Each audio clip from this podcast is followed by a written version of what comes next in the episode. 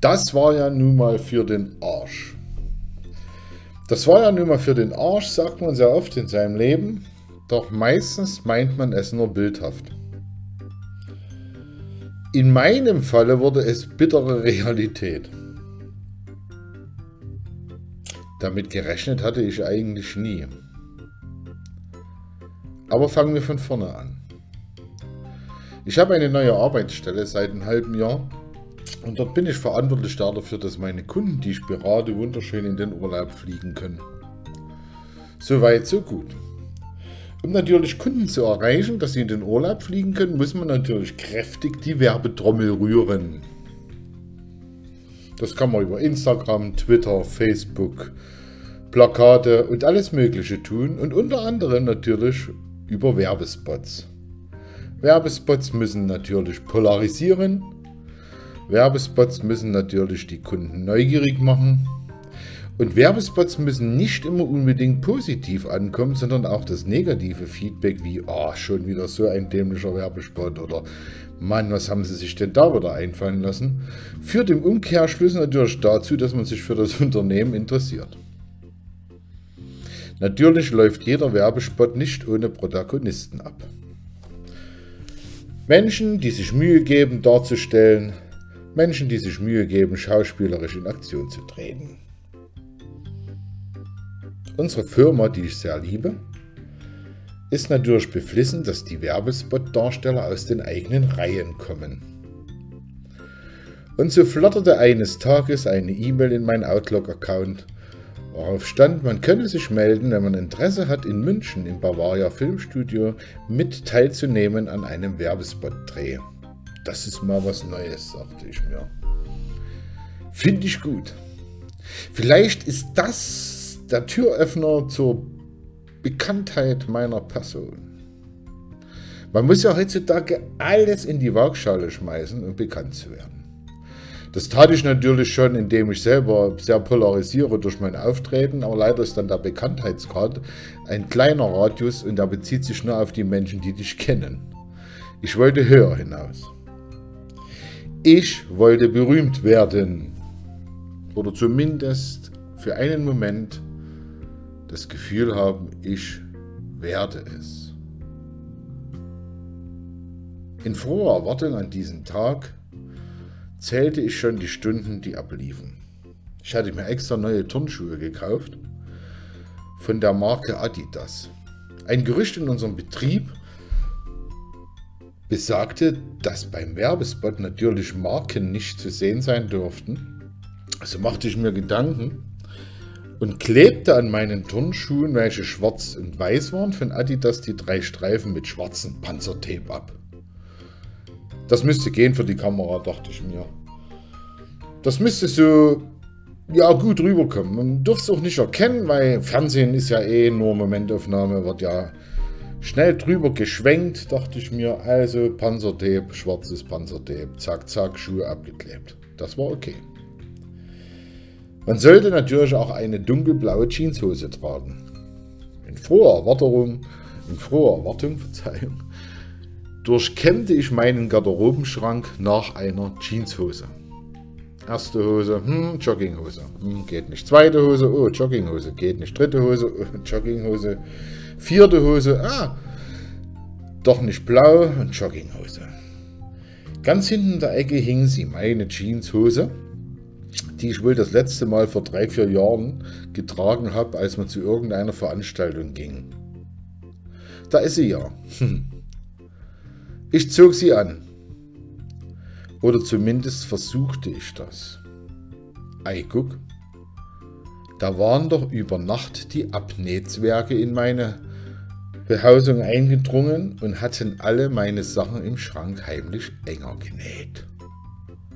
Hm. Also schrieb ich meinem Teamleiter, du, kann ich die Hose auch mitnehmen, weil ich möchte sie nicht den ganzen Tag tragen, sie ist zu eng. Ja, ist gar kein Thema. Kannst dich ja vor Ort umziehen. Okay, das klang gut. Also hatte ich schon fast alles, was ich brauchte, außer noch eine Sonnenbrille. Die gehörte dazu. Man sollte den Werbespot natürlich mit Sonnenbrille, Jeanshose, äh, Turnschuhen, sollte man den natürlich durchführen, um natürlich das Gefühl von Urlaub zu vermitteln. Alles rein in meine Tasche, zack, zack, zack, noch ein paar Zigaretten drauf. Dann war es endlich soweit. Es konnte losgehen. Wir trafen uns früh halb sechs am Hauptbahnhof in Chemnitz. Wir waren eine lustige Truppe, bunt zusammengewürfelt und waren sehr neugierig auf das, was kommt. Gesprächsstoff hatten wir viel und auch saßen wir sehr viel.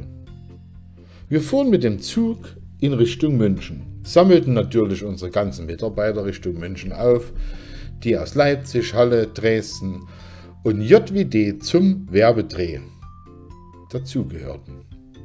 Irgendwann füllte sich der Zug, es wurden immer mehr Mitarbeiter, immer mehr bekannte Gesichter, alle, die man sonst nur über Videokonferenzen sah, endlich mal live zu sehen. Hui, der ist ja größer, wie ich dachte. Hui, die ist ja hübscher, wie ich dachte. Hui, der sieht ja anders aus. Wir waren ein bunter Haufen und so, wie wir alle waren, als bunter Haufen kamen wir in München an. Dort erwartete uns der Münchner Busfahrer, der uns zu den Filmstudios in, zu den Bavaria Filmstudios nach München fahren sollte. Bernie war sein Name. Bernie war so ein gemütlicher Urbayer mit einem dicken Bäuchlein und Bernie war auch sehr auf Publicity aus. Bernie fuhr immer die Runde vom Hauptbahnhof zum Filmstudio, vom Hauptbahnhof zum Filmstudio. Das bedeutete, er fuhr mit seinem Bus täglich sieben, achtmal dieselbe Strecke. Bernie wollte dasselbe wie ich. Bernie wollte auch berühmt werden. Und darum hat Bernie uns natürlich von Anfang bis Ende mit seiner selbst komponierten Musik lustig unterhalten. So, Mai, Grüße, kommt rein, setzt so hier, jetzt pressiert's, komm mal, geh mal, ich bin der Bernie, grüß euch, geh Jungs, ja, fahren wir in München, am Bavaria Filmstudio. Ja, ich freue mich, dass ihr am Bus sitzen dürft, langes durch die Lautsprecher. Ja, ich bin der Bernie und ich bin auch sehr präsent in den Medien und ich habe einen eigenen YouTube-Kanal, gell? Und ich singe und ich habe auch eine CD gemacht und damit es euch nicht langweilig war, da werde ich euch mal ein Lied singen. So, jetzt geht's los. Und Bernie schnappte sich das Mikrofon, während er fuhr wie ein Henker, die Spuren wechselte, Radfahrer beinahe über den Haufen fuhr und sang im Bus für uns sein selbst komponiertes Lied. Was so ähnlich klang wie I'm the gentleman bus driver from Bavaria, oh yeah. Okay. So eingestimmt kamen wir natürlich in den Filmstudios an. Dort hieß es natürlich erstmal Stop, stehen bleiben wir müssen euch auf Corona testen. Wichtig, sonst gehen alle Produktionen hier den Bach runter. Ist auch korrekt. Wir bekamen alle Nummern, sollte ja anonym sein. Und zum Schluss, nachdem alle 70 Personen wohl bemerkt durchgetestet wurden, trat der Betreiber des Filmstudios auf den Hof uns gegenüber und sagte, es ist fast alles in Ordnung, bis auf eine Person, die Nummer 44, die hat leider Corona, die müssen wir nach Hause schicken. Es war natürlich gut organisiert, es stand auch schon ein Auto von Sixt vor der Tür. Im Fall jemand Corona hatte, bekam er den Schlüssel und konnte sozusagen isoliert von allen anderen die weite Heimreise antreten. Mir stellte sich dann bloß die Frage, was wäre, wenn du keinen Führerschein hättest? Oder zwei Bier getrunken hast? Oder deine Brille vergessen hast? Aber an diese Eventualitäten müssten wir nicht denken. Das Einzige, was man bemerkte, als bekannt wurde, wer an Corona erkrankt, bildete sich um diesen Mensch eine riesengroße Entfernung von anderen. Alle traten zehn Schritte zurück, obwohl sie vorneweg mit demjenigen stundenlang im Zug gesessen hatten. Welche Angst doch existiert. Aber es ist korrekt, man muss sich nicht weiter anstecken, alles in Ordnung, wir fanden es toll. Dann endlich war es soweit. Jetzt durften wir die Filmstudios betreten. Mann, was war ich enttäuscht. Es war nicht so, wie man es im Fernsehen sah. Man hatte natürlich schon die Vermutung, dass gemogelt wird. Aber das Einzige, es war eine ganz kleine Location mit ein paar Kameras, ein paar Pappmaché-Wänden und ein paar Green Shot-Wänden wohl genannt, wo man dann irgendwo über den Computer das gewisse Feeling einspielte. Naja, aber interessant trotzdem zu sehen und eine tolle Erfahrung. Keiner von uns hat ja jemals in so einem Filmstudio gesessen oder gestanden, geschweige denn die Nase durch die Tür stecken können. Als erstes ging es natürlich hoppla hopp zur Maske. Wir setzten uns alle hin, wie die Hühner auf der Stange und drei, vier Damen, die wohl gerade das Filmbusiness studieren oder Maskenbildnerin werden wollten, rannten mit schwingenden Pinseln und in jeder Menge dunklem Puder um uns herum und salbten uns das ganze Gesicht ein. Bei vielen war es nur das Gesicht. Bei mir war es leider der ganze Kopf, da ich eine Glatze habe. Mann, hier brauchen wir ja einen ganzen Eimer, sagte die eine zu mir. Ja, ich sag, ich kann nicht dafür. Irgendwann fielen die Haare aus. Ich kenne sie irgendwoher. Waren sie nicht schon mal im Fernsehen? Nein, das tut mir leid. Und so gaben wir weniger geistreiche Gespräche, redeten hin und her über dies und das und jenes und keinen hat es interessiert. Eigentlich waren wir ja alle aufgeregt. Und wir hatten auch schon lange nichts gegessen. Doch die Verpflegung änderte an diesem Zustand natürlich auch nichts. Wir würden weiterhin hungrig bleiben, weil es war ein kleiner Korb zu sehen mit kleinen halbierten Sandwich-Ecken, die schon etwas trocken waren in deren Mitte eine unerklärbare, undefinierbare bayerische Wurst steckte. Hm. Hm. Äh, To-Do fürs nächste Mal. Pack dir was zu essen ein, sagte ich mir. Vielleicht sieht es mit Trinken besser aus, doch das war auch nicht so der Fall, denn der Kaffee, der lief nicht gut, da die Maschine nicht mehr wollte. Irgendwo hatte jeder noch eine halbe Tasse abgekriegt und ohne Kaffee können wir gar nicht. Dann ging es in die Garderobe. Stolz betrat ich den Raum. Ich fühlte mich schon eigentlich wie ein kleiner Star. Geschwellte Brust, die junge Dame hing über einen riesengroßen Garderobenständer und suchte T-Shirts aus. Auf den T-Shirts waren verschiedene Urlaubsgebiete aufgedruckt. Ich kam rein, sagte einmal 4XL bitte. Mit entsetzten Augen schaute man mich an. Ja, die Größe gibt's hier nicht. Ich sage jetzt mal, liebe Leute, ihr wollt mir doch nicht erzählen, dass es in Bayern keine Biertrinker gibt, die einen dicken Bauch haben. Na, das Größte, was wir haben, ist NL. Also zwang ich mich in die Größe L. Es verschwand natürlich auch ein wenig der Stolz und das Ziel, berühmt zu werden. Ich sah eher aus wie jemand, der in einen zu kleinen Taucheranzug gepresst wurde und der Angst hatte, dass ihn bei jeder Bewegung zwischen Gürtelschnalle und Endsaum des T-Shirts der Bauchnabel herausploppte und schrie, hier bin ich, ich bin nackt, seht mich an. Also zog ich ständig beim Laufen und Gehen mein T-Shirt nach unten. Des Weiteren war ich auch ständig damit bemüht, meine äh, Panzertape-Klebestreifen an meinen Schuhen neu zu positionieren. Und sagte mir bei diesem Thema, Panzertape ist auch nicht mehr das, was es mal war. Früher hat es geklebt wie Ochse, heute geht es ständig ab. Und somit war ich beschäftigt und wir durften natürlich noch ein bisschen warten. Und dann ging es in den Hauptraum, wo unser Werbedreh stattfinden sollte. Ein schon bekannter Künstler war schon da, hielt seine Moderationskarten in den Händen, die, wie ich später mitstellte, nicht mal beschrieben sind. Hm, harter Job, dachte ich mir. Moderator, Schauspieler, Komiker. Das musst du alles lernen. Da steht nichts auf der Karte. Das sieht nur gut aus. Dann wurden wir in Position gebracht. Wir hatten die Aufgabe, in den Raum zu rennen oder äh, zu einem, sagen besser gesagt, zu schreiten oder ich weiß es nicht. Wir hatten auf alle Fälle die Aufgabe, in das Bild zu kommen, zu winken, zu jubeln, Freude zu zeigen, zu zeigen, was auch wirklich die Wahrheit der Wahrheit entspricht, dass wir gerne für unsere Kunden da sind. Da wir aber so viele Leute waren, wurde das natürlich in mehreren Sequenzen zusammengedreht. Irgendwann merkte ich, dass Jubeln mir nicht reicht und beim zigsten Mal auf die Bühne kommen, machte ich noch eine Drehung.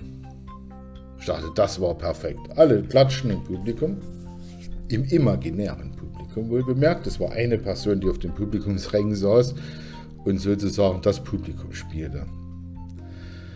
Der Regisseur klatschte natürlich nicht. Der Regisseur nahm sein Mikrofon und sagte, dass ich in der letzten Reihe bitte nicht so tanzen sollte.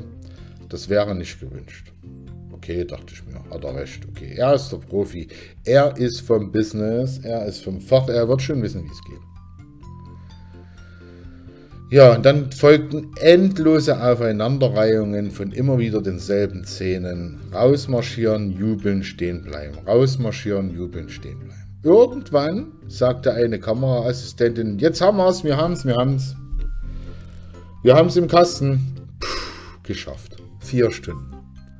Wir setzten uns auf die Ränge, suchten krampfhaft jeder noch was zu trinken.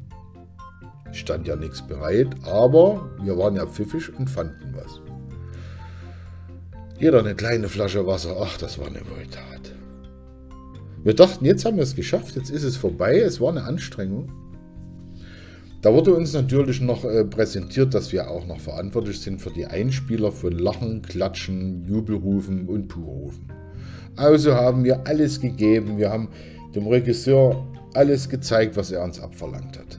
Wir haben laut geklatscht, leise geklatscht, schnell geklatscht. Wir haben Puh gerufen, wir haben erstaunte Rufe, wir haben gelacht, wir haben geweint. Das alles war für diese Show wichtig. Dann hatten wir es geschafft. Dann sollte es nach Hause gehen. Einigermaßen erschöpft standen wir dann nachmittags auf dem Hof und warteten wieder auf Bernie. Außer ein paar. Die dachten, wir fahren gleich mal so los, wir nehmen Taxi, wir fahren zum Hauptbahnhof und essen dort schon was. Gute Idee, dachte ich mir. Schon was zu essen. Vorne wegzufahren, vielleicht auch. Aber eine schlechte Idee, niemand zu sagen, wie viele Personen wann schon vorne weggefahren sind. Also versucht mir krampfhaft herauszufinden, wer schon gegangen ist von allen, dass wir die Zahl, die wir benötigten, um den Bus zu füllen, abgleichen konnten, dass wir keinen zurücklassen. Aber das ging irgendwie gut. Der Mensch ist halt ein Herdentier. Dann kamen wir in München im Hauptbahnhof wieder an. Bernie hat uns natürlich immer wieder ein paar Mal seine neuen Lieder um den Kopf geschmissen. I'm a gentleman, bus driver, I drive my bus in the city, yeah. Ja, wir kennen es schon. Aus Anstand haben wir geklatscht und applaudiert und Bernie wird sich gedacht haben, die haben bestimmt was zu sagen im Business, die jungen Leute. Vielleicht bringen die meine Platte raus. Am Hauptbahnhof hatten wir noch 10 Minuten Zeit, uns schnell was zu spachteln hinter die Kiemen zu knallen. Alle stiebten auseinander, jeder suchte eine Imbissbude, Hammerpreise in München. Ich bezahlte für meinen kleinen Hotdog glatte 8 Euro, aber ich hatte Hunger. Und was ich noch mehr hatte, war Durst. Also gab es noch ein Glas Wasser hinterher für 5 und dann fühlte ich mich gesättigt und wohl genährt. Dann ging die lange Zugfahrt zurück. Insgesamt habe ich ja neun Stunden im Zug Sitzen verbracht und nochmal zwei, drei Stunden im Studio im Sitzen. Warum war das für den Arsch? In zweierlei Hinsichten war es für den Arsch. Einmal war es für den Arsch, weil ich zwei Tage später beim Onkel Doktor saß und durch das lange Sitzen und die Unbeweglichkeit sich bei mir eine Analvenenthrombose gebildet hat, die mir operativ entfernt werden musste das war ja nicht das Einzige daran, sondern dass auch noch die Ärztin mich dann anschrie und sagte, ich soll gefälligst meine Arschbacken auseinanderkneifen, sonst gänge das nicht. War natürlich schon frustrierend. Wer lässt sich schon gerne, wenn er das Thema in sich trägt, berühmt zu werden, zwei Tage später im Pops rumfummeln? Naja, dachte ich mir, war von Arsch. 14 Tage später sollte unser Spot natürlich scharf gehen. Und ich war schon sehr neugierig. Endlich konnte ich sehen, was zusammengeschnitten wurde, ob vielleicht von mir überhaupt was zu sehen war, aber ich denke schon. Bis wir erfahren haben, dass man den Werbespot nicht zeigt. Es waren zu viele dicke Menschen mit zu engen T-Shirts zu sehen. Das könne man nicht bringen. Also war meiner Meinung nach es doppelt für den Arsch. Aber beim nächsten Mal sind wir wieder dabei und dann lernen wir aus den Fehlern, die wir gemacht haben. Dann gibt es größere T-Shirts und ich nehme ja in den ICE einen Sitzkringel mit.